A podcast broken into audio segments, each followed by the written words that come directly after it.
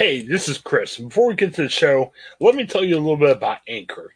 Anchor is our way of we record podcasts. Fantastic. Let me tell you why.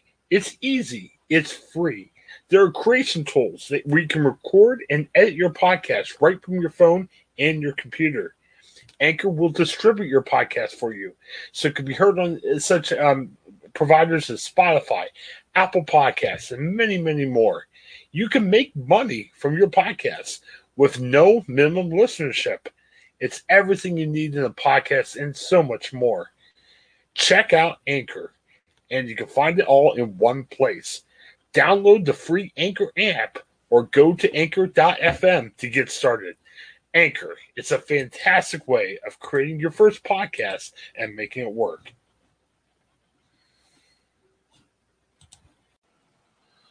All right, it is Wednesday, May 5th. Welcome to Ohioan. Um, Craig's taking the morning off. I got Brandon with me. Brandon, how you doing? I'm doing good, uh, Chris. Thanks for having me on. Oh, no problem.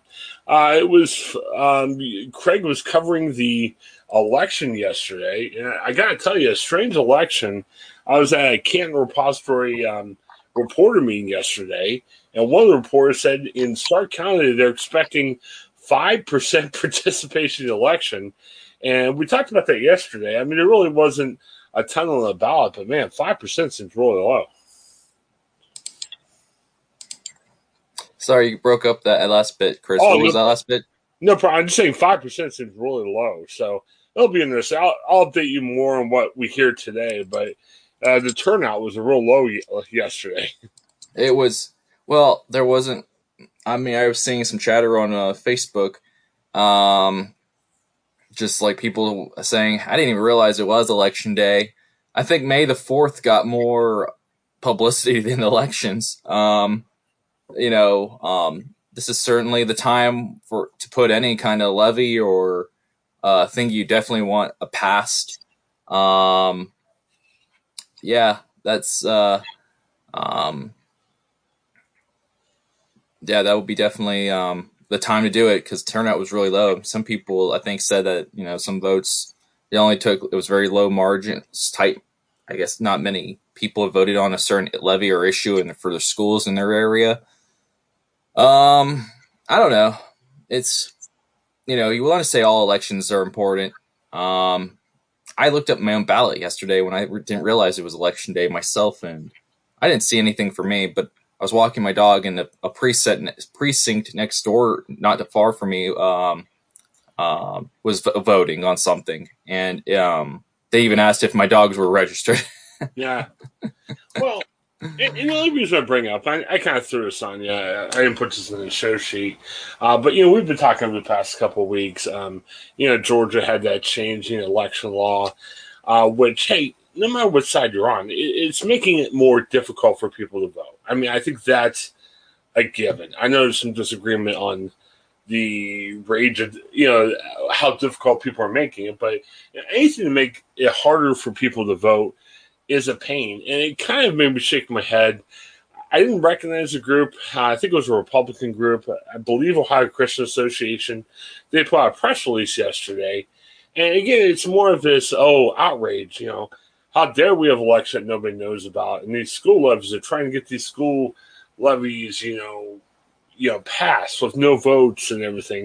And it's like, well, look, your group is supporting, and there's a proposal here in Ohio too that would make it a little bit more tough for people to vote, kind of do more restrictions on hours and everything. And it's like, hey, you know, here's my take. If you're a Republican or Democrat, make it easier for people to vote. Let's just do it like that. And it's not even, hey, I want to support a certain group. I just want to support America.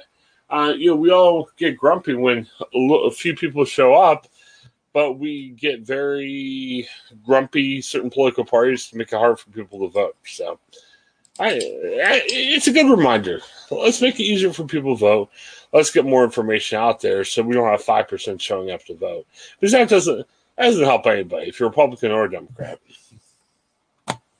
Yeah, I mean, um, I always think back to, um, you know, the slogan that um, the colonists were saying, uh, supposedly. Um, I guess sloganeering back then didn't kill kill folks for the record, but you know, it was the it's it's uh it taught us what no taxation without representation. Um, we all love the first part, probably the part of that no taxation. Usually, we're like, yay! But uh, it really what, what the crux of it wasn't what that first. That's uh, it was the second line that's more important. Without representation, like not having um, a voice necessarily in the Parliament, uh, British Parliament back then, or even with the King. Um, so it's definitely um, you know important that you're on the side of representation. Um, I guess political representation at minimum. Um, so at least if you can be on the side of political representation at minimum, like everyone has is a you're you're representing the accurate count, an accurate uh, proportion percentage of your constituency. Um, that's only that's that's only going to make our democracy better. Um, you know, um, there's always been talks of like, well, can we make voting mandatory or you know should we have an electorate that you know what if you have uninformed people to vote for you know does that mean that they shouldn't be allowed to vote i mean quite frankly you know if voting was mandatory and people were required to go to the ballot box um, you know even if they turned in a blank ballot i mean if the fact that you're you're kind of requiring a little bit of a civic participation duty. Um, you know, I think that, there might be some people who will get informed. I think it's just kind of um, the days of being an apolitical. Oh, I'm just going to go through my life without being fully engaged um, are coming to an end. Um, and technically, it's kind of interesting how people have noted in the media, you know, with Biden taking over as president, and there's not as uh, you know Trump's not there anymore to make things everything political, and everyone's kind of tuned, wired in to some degree. Um, it's kind of sad in a way because maybe it was that was a blessing in disguise with Trump in office for the last four years, is where everyone's more engaged than ever. You know, right. just because it was chaotic, but still, I mean, can we have a, a, some somewhere where people are still engaged even though Biden's boring?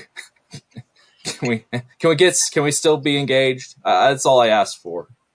Well, yeah, I think it's hard now. You mentioned the media. I mean, there was a time when early in my uh, journalism career, I worked for a um, paper in Massillon, and we covered, I'm guessing, probably like 12 areas. We covered 80 to 90% of all the meetings. I mean, if the meetings there, we're there. You can't do that anymore. I mean, there's been cutbacks in media and everything else. And I'll be honest with you, some means that we covered did not get attention with our readers. And I think gone are the days. I mean, I remember I used to cover a Jackson Township. It was kind of the bigger area there.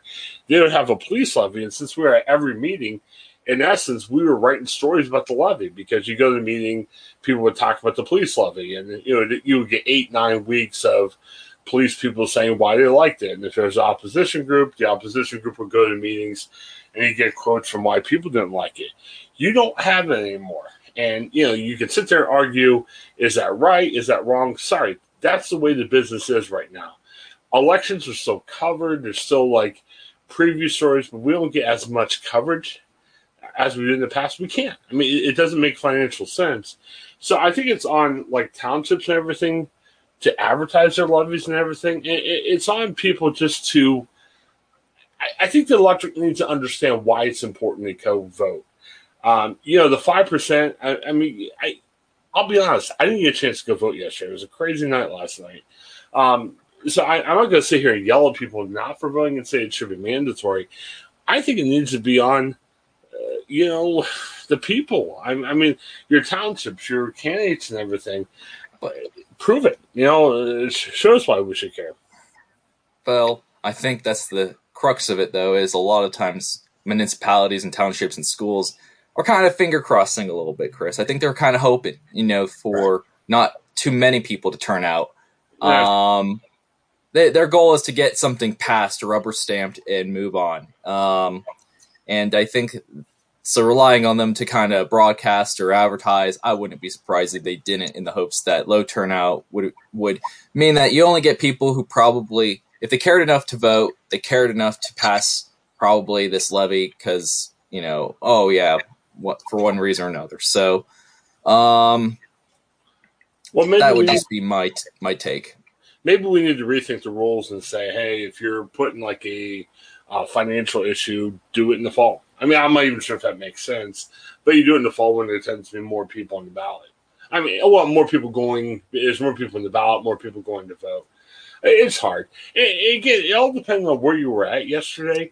Um, I know Cincinnati, they had a mayor pri- primary, and um, John Cranley's not running for mayor again. Uh, it looks like um, uh, the current Cincinnati mayor uh, will probably run for Ohio governor.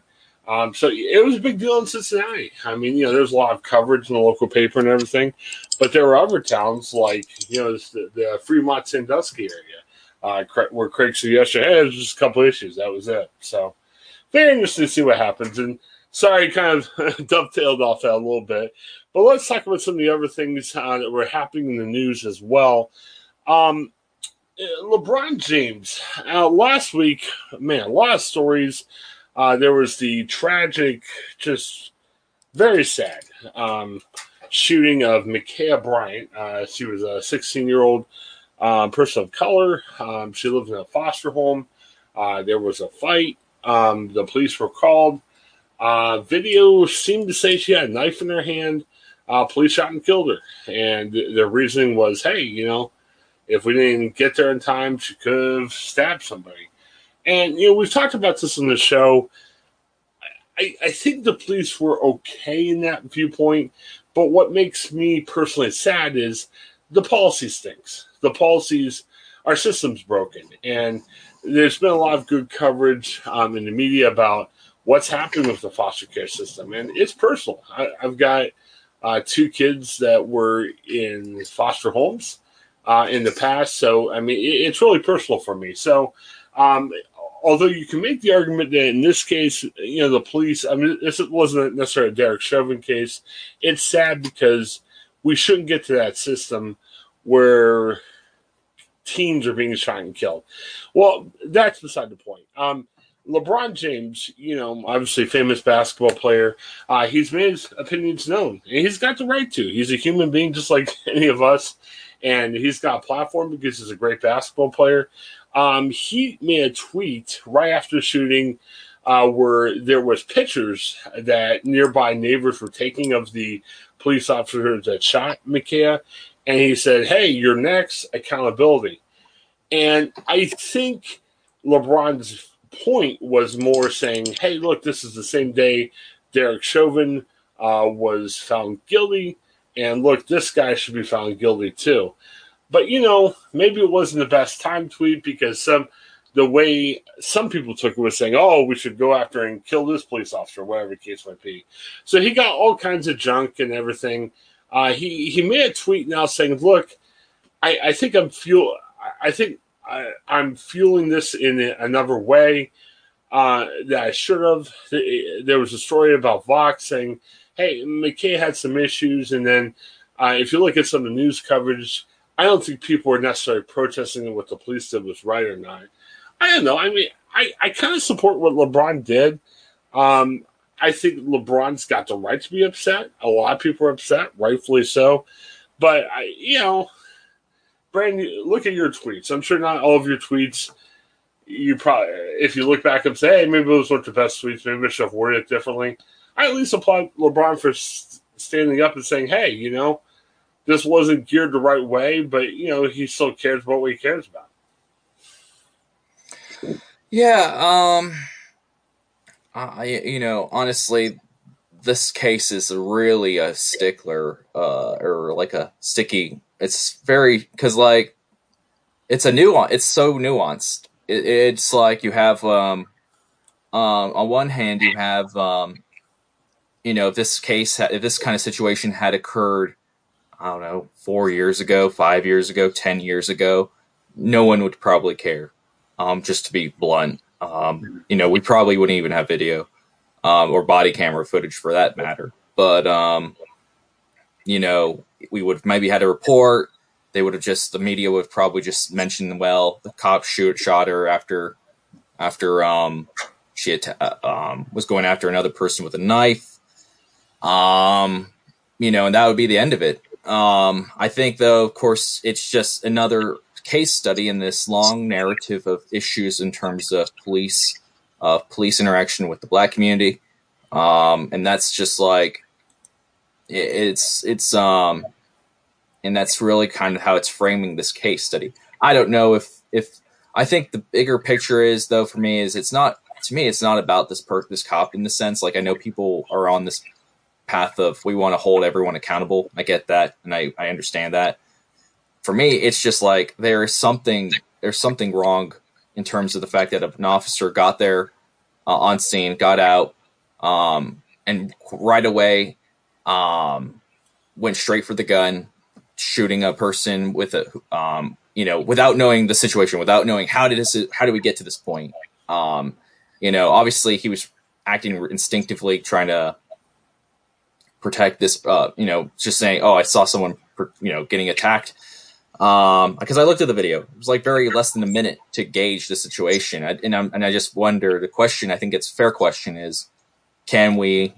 Um, uh, c- was the gun the best solution at that time? You know, um, and and um, I think that you know we'll still have that debate for a while, but it's like what you know, imagine I keep thinking like imagine if an intruder broke into my home, you know, and I'm fighting off this intruder. Maybe I call the cops, but I, you know, I I've heard so many people always tell me I have a gun in my home because the cops take too long to get to my house. Um, so I don't know if that's necessarily true or not for some jurisdictions, but if you're fighting off uh, the intruder, let's say, and it gets the fight takes over into the lawn, how would you feel if a cop pulls up, gets out of the car, sees you to overpowering an intruder, um, and then you shoot, and he, the cop shoots you.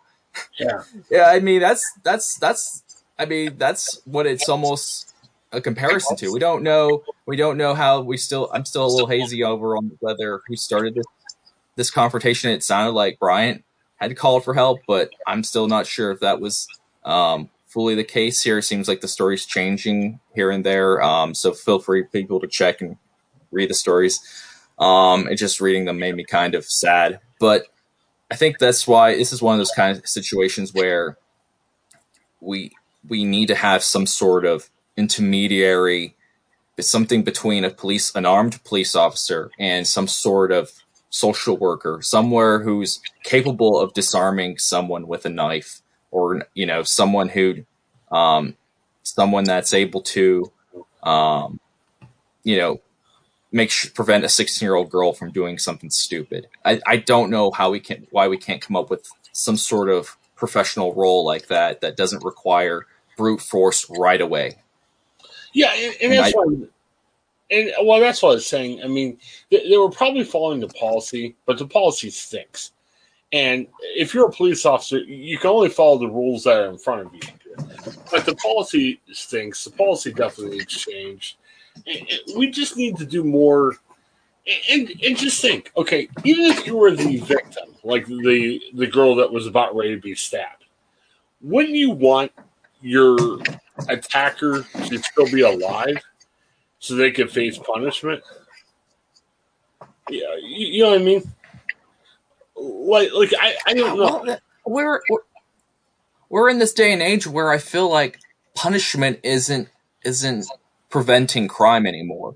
Like the death penalty, the life in prison, I don't think those are deterrents from committing crimes. I mean, look at all the mass shooters.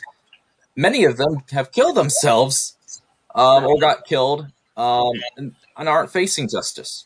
Um, you know, there's no fear of that anymore. It's almost like um, how we view crime and crime and punishment has evolved as hum- as we are as human beings. I don't know if it's that's always been the case or um, but you know that's why we have those kinds of punishments is to deter people from committing crimes in the first place. And um, i think it's maybe it's a mental health issue a mental health oh, crisis in this country but uh, i just think that we need to direct our energies from one of being punitive and being one of more constructive. Well, it's everything you've said before. I mean, mental health, I think that's a serious issue in this country. Um, you look at the foster care system, and I'm not ripping the foster care system. I'm part of the foster care system, but you, the foster care system is hurting for families that want to take kids in, and want to take kids in for the right reasons. I mean, foster homes get paid. They get paid to help pay for the kids um, you know, help pay for their clothing, their food, and everything. Uh, there's a lot of parents that take advantage of it. You know, they keep the money for themselves. They're like, hey, it's never paycheck for me, not for the kids. And these kids are getting mistreated. Uh, the foster care system doesn't know where else to go because they want to find a home for some of these kids. And it, it just, I mean, it, it, stinks to high heavens. I mean, we got to change. Uh, the police policy needs change, for one. Uh, we need a better foster care system that invites parents are going to love these kids to, to get involved. I, I think as a society, not that everyone needs to become foster care parents, but take that step if you feel led to. You, you know, take that step where uh, not everyone should do it, but you know, if you can, why not? Um, you you talk about mental health. That's a big issue. Uh, talk about ed- education. I mean, you know, we're talking about uh, possibly overhauling the way we fund education. Um, look at. You know, Brandon, we cover all of Ohio, but you and I are both here in the Columbus area. Obviously, if you had the choice, you'd probably rather send your kids like to Dublin schools and Columbus schools. Well, it makes sense with the way we're going now, but we, we got to change that too. Uh, because you've got inner city schools that aren't getting the money, they're not able to provide what they need to provide.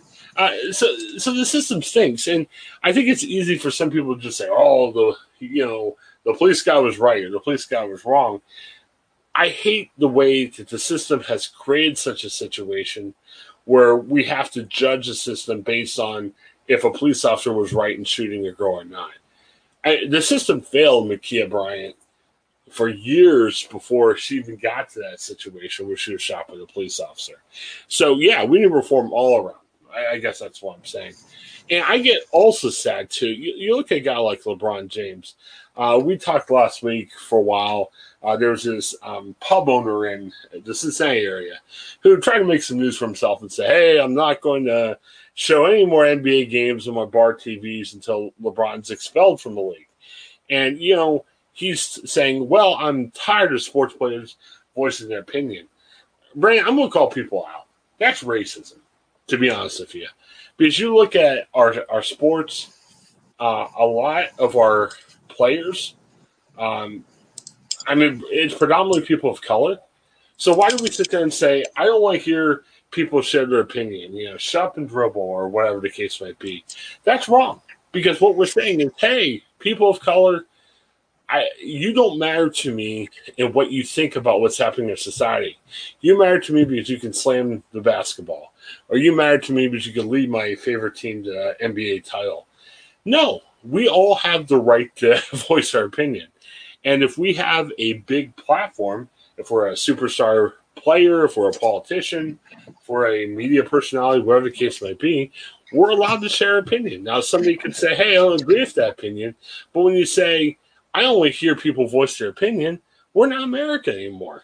And if we're saying, hey, I to hear players that are predominantly people of color voice their opinion, we're racist. And I, I mean, yeah, we could talk all day about this police issue, and this is a big issue, but I think it's showing how much we're broken. Our system's broken, and we're broken as people when we're screaming at LeBron for having the ability to voice his opinion on something. It sucks.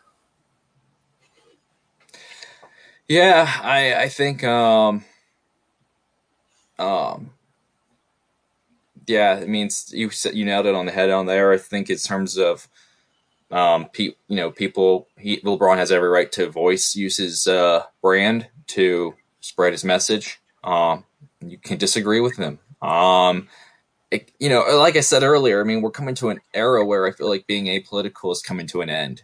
Uh, just being like at least in the public spotlight or the public sphere.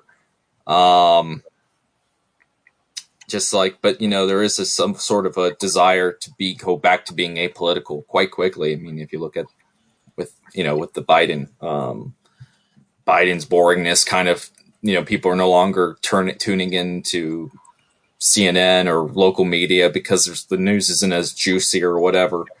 Um, it, it's um, you know, and I can understand that appeal of just trying to have some sort of spot of your life being apolitical, but you know, we're living in, I guess, a tumultuous time. I guess that's the right word for it. Um, you know, where just putting your head in the sand and just, you know, living your life uh, without a care in the world is just kind of unacceptable. Uh, I mean, I don't know. I think it's like if you disagree with LeBron, then and if but if this issue doesn't personally affect you, I guess to a degree, just stay out of the conversation and don't do harm. I guess as they as they always say, if you got nothing good to say, don't say it at all, or you know, um, and if it's you know, unless you feel like it affects you in some way, I mean, um, you know, and I think to even say, well, this will reduce policing and um, you know, it makes me feel less safe. I mean, even that's I to say that I think it's like I mean, like for those who've ever had to call a police officer uh, to the scene, I guess they have more of a say on terms of how they feel about policing. But, um, um, you know, really, this is just for this issue particularly. It's just you know we have a system. The status quo is just not acceptable, and there needs to be a conversation of how we can transform, not necessarily defund, but transform policing in this country. And look at I, mean, I think currently, you know, Brian and I, we live in areas of Columbus that are integrated. Um, but, you know, I hear a lot of people who say, you know, the shut up and dribble or sports athletes shouldn't voice their opinion. Well, you may not understand how other people live. If you're in a predominantly white area, you know, maybe your and your main interactions with people of color are watching people play basketball games. Hey, you can live in your area. I'm not saying you have to live to move to the inner city, but understand what people are talking about and going through. Um, you know, Michael Jordan used to not talk about these things, and his argument was always, "Well, Republicans buy shoes too, so that's why I'm not going to say anything." Well, it would probably make more financial sense for LeBron not to say anything. But why he's saying something is this he cares about personally. And it's not just he cares about because a college he wants to throw his name at. I mean, he grew up in a rough area. I mean, LeBron wasn't always the multi-million dollar great, you know, finance guy. I mean, LeBron grew up in a poor area and stuff. So, I mean, listen to what other people are saying, and you know, um, it's important. Um, we need to get, kind of get back on track a little bit. Uh, the second story, I'll throw a link in. Uh, we kind of talked about this already. Uh, there was a good story in the Columbus Dispatch over the weekend about Ma'Khia Bryant. Uh, it went into some of the details about why she got put into foster care. A lot for us to discuss, and Brandon, I, I think it's going to take too much time to go into it. Uh, but you know, understand, read the article, understand that. Look, you know, our foster care system they're doing the best they can. I'm not saying they're bad people that run it. It's just we need better parents. Um, it, it's hard. Uh, my wife and I are flawed. I mean, we're doing the best we can. We struggle at times too. And it's amazing. The foster care people come and say, Wow, you guys are so great. And we're like, No, we fail. We argue. It's tough. And they're like, Well, look at other families. you know, they're going for tough times. Um, so, you know, for the sake of these kids, you know, if you can help, help. If you can't personally uh, parent, encourage others to do it. I mean, it, it's so much needed right now. Um, I, know, I know we're kind of back on t- on time, but real quick on this foster oh, yeah. care issue aspect, it's just I feel like this is the biggest underreported story for in for a while now. I, I there are so many small. I see so many small stories, snippets here and there about you know kids aging out of the foster care system without really developing human relationships or um, never really finding you know family or really connecting with people when when they aged out or you know like stories like these like Bryant's story I just it's we we desperately need reform in this in this area. I I've I and I get really angry with with um with the fact that you know um you know with I understand with folks from on the, both sides of the abortion debate, but it's just like we are literally going to send a lot of unborn people, you know, who if we, you know, the heartbeat bills pass or any other restrictions, and it, we, if we do not improve our infrastructure um, to support kids after after they're born, and if you know parents can't afford to keep them, if that's why they were looking for an abortion in the first place, um, or if they were um, just not they were they were for whatever reason, you know, if they have to give up their child, I mean, we we cannot make we cannot have them become another Bryant in the system. Um, that's just unacceptable. And um, you know, regardless of your opinions on that aspect of debate, I think it's I think we can all agree this needs reform. I mean, I, there was some statistics here that I had a while back, but you know, um, it was predicted like um, right now back. This was probably a few some some years ago, but um, it was predicted that our you know number of um, children in foster care could increase in Ohio. By the way, could increase rise to nineteen thousand by twenty twenty. I don't know what that number actually turned out to be, but that was a shot up from what the state was currently doing at the time, which was 7,400 foster homes. Um, that's a spike, and partly because of the opioid epidemic. Um, you know, we are, and now if we're not doing well with just like that increase, I mean, I hate to see what we do when if we send more kids down this path. It's it's unacceptable to me. It makes me very angry when this is not being part of the conversation. Um, so that's all I want to say on that for now, especially the fact that, you know, you know, if for those for those who are saying, well, Bryant had a knife and she did not deserve to be shot. Still, right. shooting her to death was is like, I mean, in terms of this, in the frame of that of the of these statistics, um, you know, uh, we we need to, our system needs to make sure that she should not have been in that position to begin with. It's is kind of my take on that. So that's all I'll say on that, and uh, hopefully people will think about that in, well, in uh, coming days. It, yeah, I guess the overall point is in police, and there's there's some cases where you have to use lethal force, and we there's always these examples out that's out there, but let's do a better job of keeping people alive when we go and confront people in a police situation. Um, you know, I mean, the Derek Chauvin, George Floyd thing is a perfect example of that. There's no reason why George Floyd should have died during that incident. I mean, it was ridiculous to even think about that. So let's work to keep more people alive. Uh, real quick on your abortion point, yeah, it is a valid point, and you know, I'm I'm more on the um, anti-abortion side personally, but I say that with a caveat to say, hey, if you're you know, religious or, or wherever you're at on the on the anti-abortion standpoint, do something about it. Don't just say, "Hey, you know, keep banning abortion or whatever the case might be." Provide support for families. Provide support for young women that are in that situation. Um, do something about it. Don't just you know yell about politically. How do you support young you know young girls that are pregnant? Because that stuff happens. And it's going to continue to happen. Well, put your faith into action.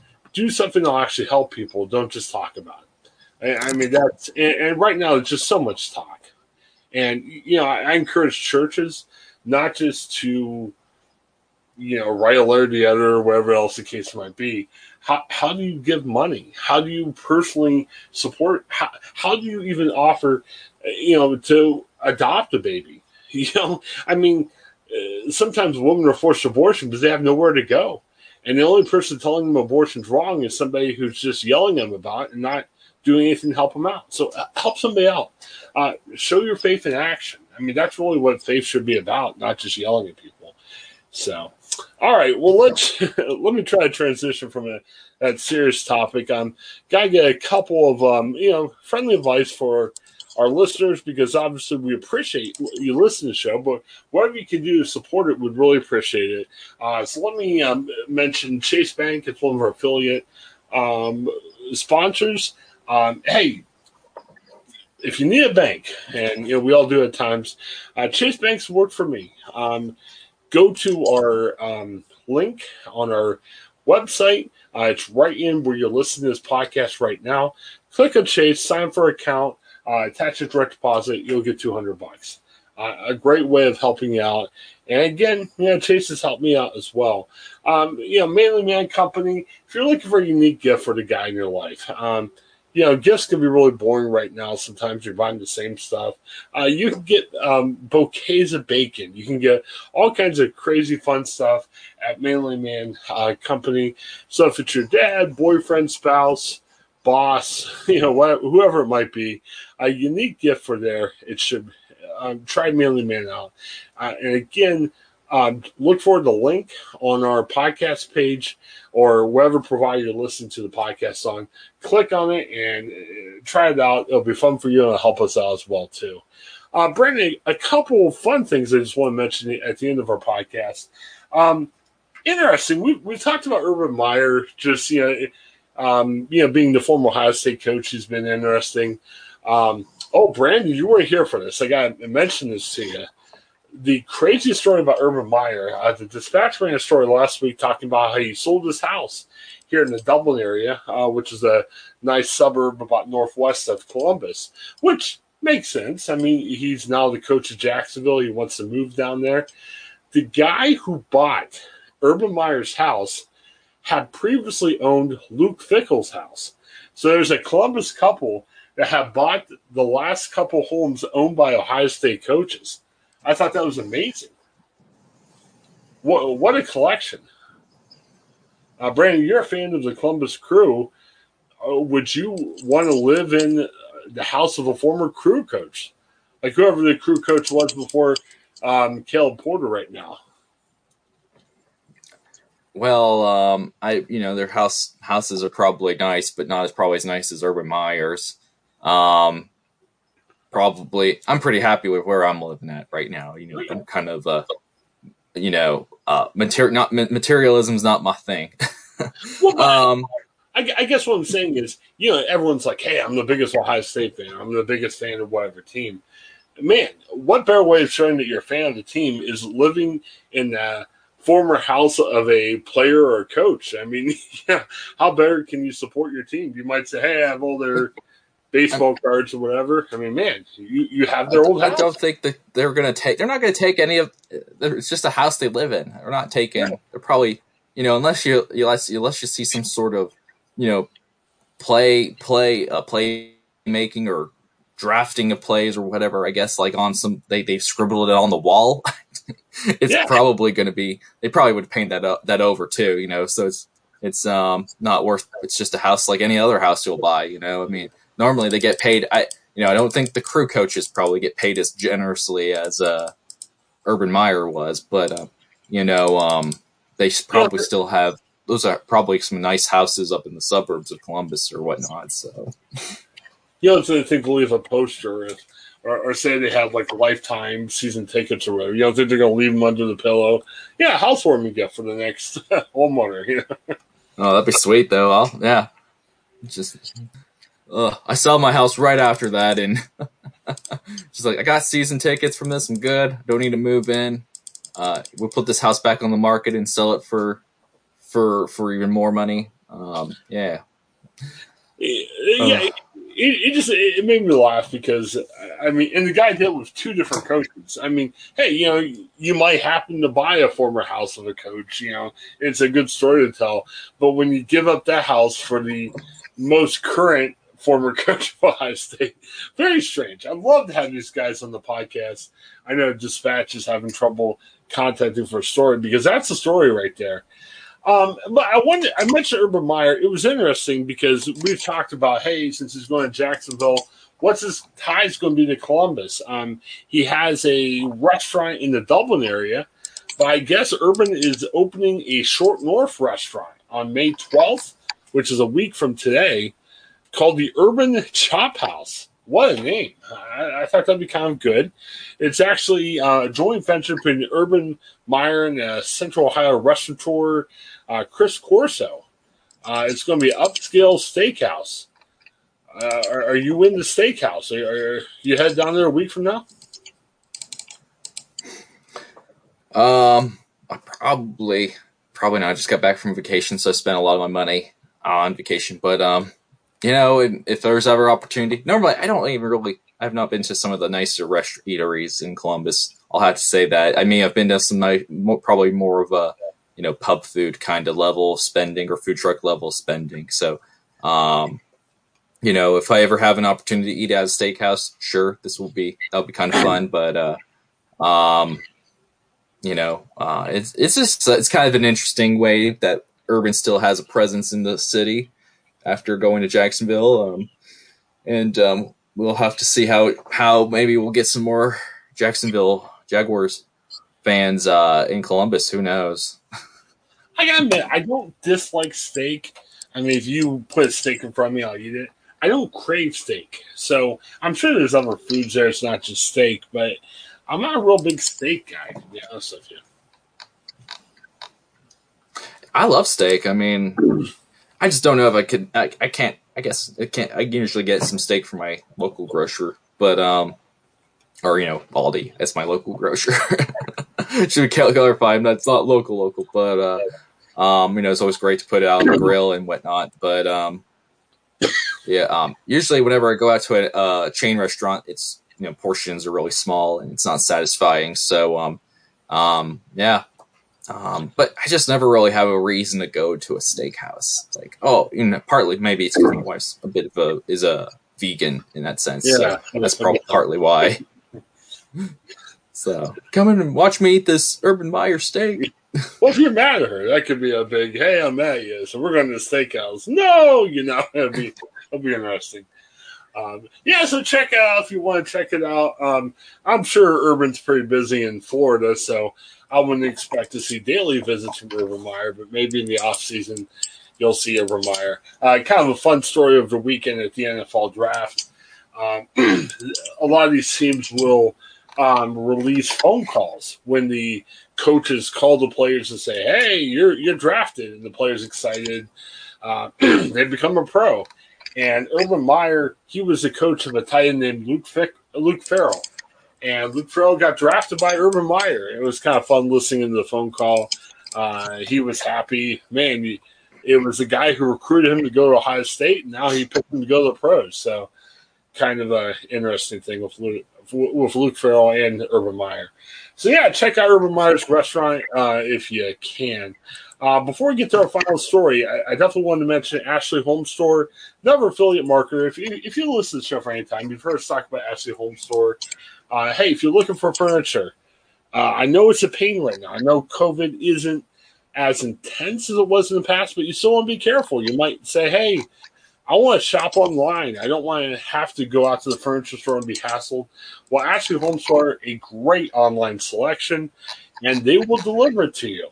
And man, uh, Brandon, when I go buy furniture, part of the pain is, you know, our cars aren't that big.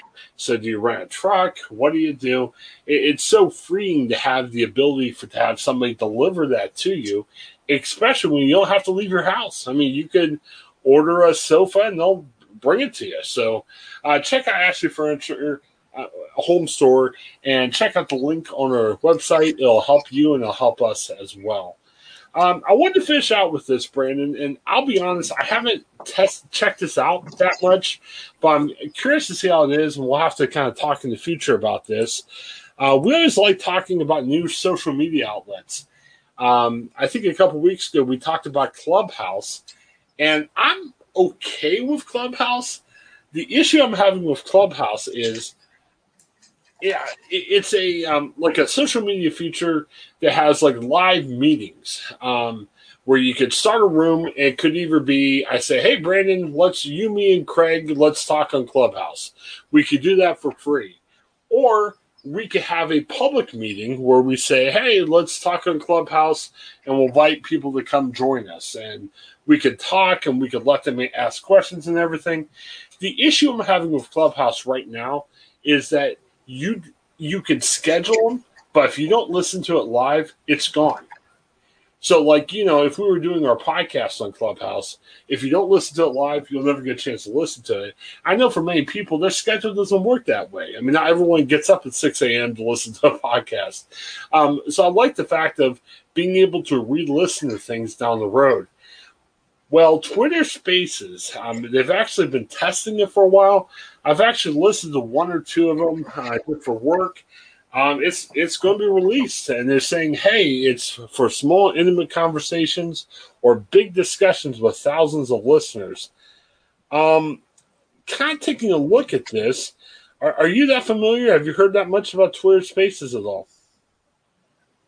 Yeah, I've seen I've seen it. I've actually seen it for a while now on, as an option on my Twitter accounts, um, and I know some people have used it. I haven't really, I haven't really found a, a need or a desire to use that those features. Um, it's um, it's and Clubhouse has always fascinated me. I just haven't really, really figured out a way that would make it. I, I haven't seen any value for what I could use it for, what what kind of interactions I can get out of it. Um, but yeah, it's always good to have these kind of tools, I guess, and you never know. Um, sometimes I think when Twitter came out, I mean, my gosh, I mean, we weren't sure how how we can how we can use Twitter. I mean, I think people were still kind of exploring, and and it wasn't really until like you know it it was a way to provide. We realized it was a way to provide like real time information and chunk size bytes. Um, with some drawbacks, of course, but um, because of the character limits. But um, yeah, I mean, who knows? Spaces might find might find or Clubhouse might find a, a, niche in those circles, like when they figure out what it's really good to use for. And of course, coming out during a pandemic when Zoom Zoom calls are are even though they're slowly um fading we're are kind of we're getting back to sort of a weird normalcy. I mean it's it's a good time to test it right now. I'm curious. I'm, I'm re- scrolling through the usa today story. I don't see a clear answer here. I'm wondering if you could save a chat on twitter spaces i'm not seeing um, a, a, clear answer to that um, because to me if you can't save those conversations. I'm not sure what the value. I'm not sure what the difference between Twitter, Twitter Spaces and Clubhouse. Uh, obviously, is more available. Uh, Clubhouse right now is only available on um, your uh, iPhone. If you don't have an iPhone, you're out of luck. Uh, I think Clubhouse is a, trying to eventually make it where you can get on your laptop or other device like that, uh, but it's not there yet. Uh, I, I'll be interested. I'm kind of looking at my phone now because you also have to have over 600 followers. Well, I've got a counter too that has that. And I'm trying to see. Give me a second here. I'm trying to see if I have that ability.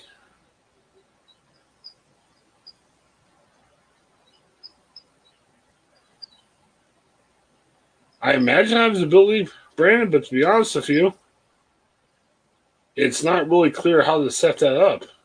Are you seeing how to set it up? Oh, uh, how to set up a like spaces.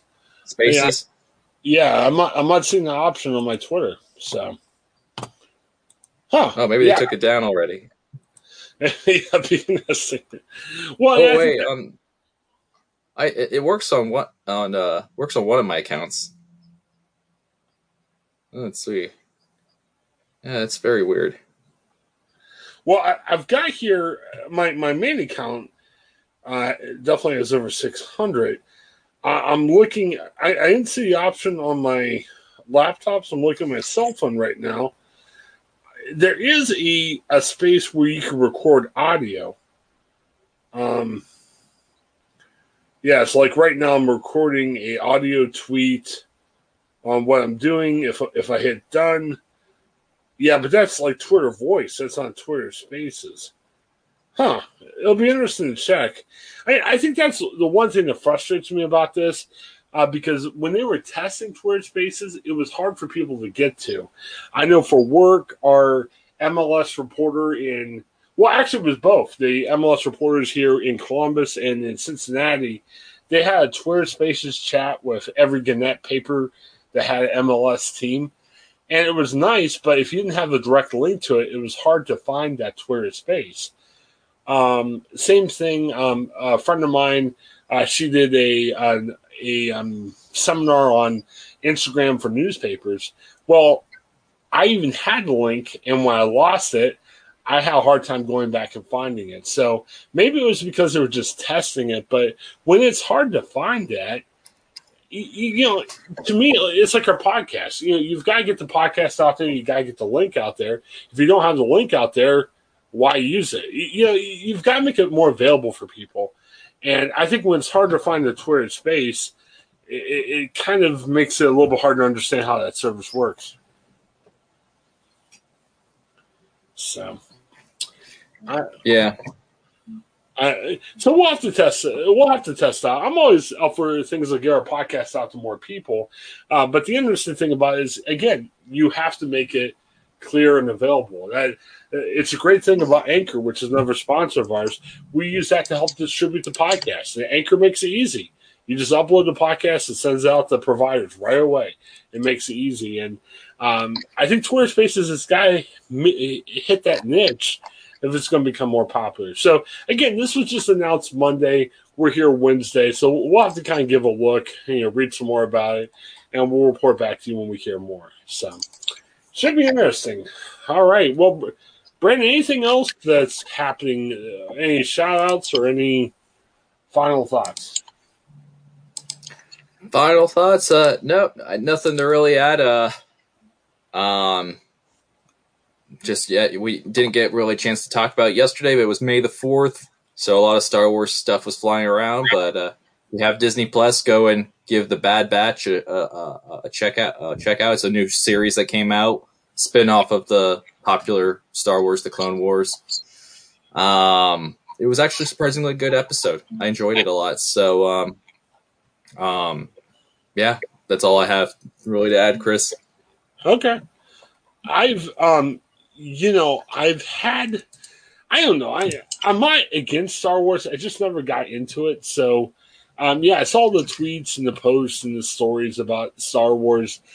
I'm past the point of arguing people if they should like something or not. I just haven't gotten into it yet. And one of these days when I was getting Star Wars, you guys keep telling me I won't be disappointed, but I just gotta get there sometime. Is today Happy Cinco de Mayo?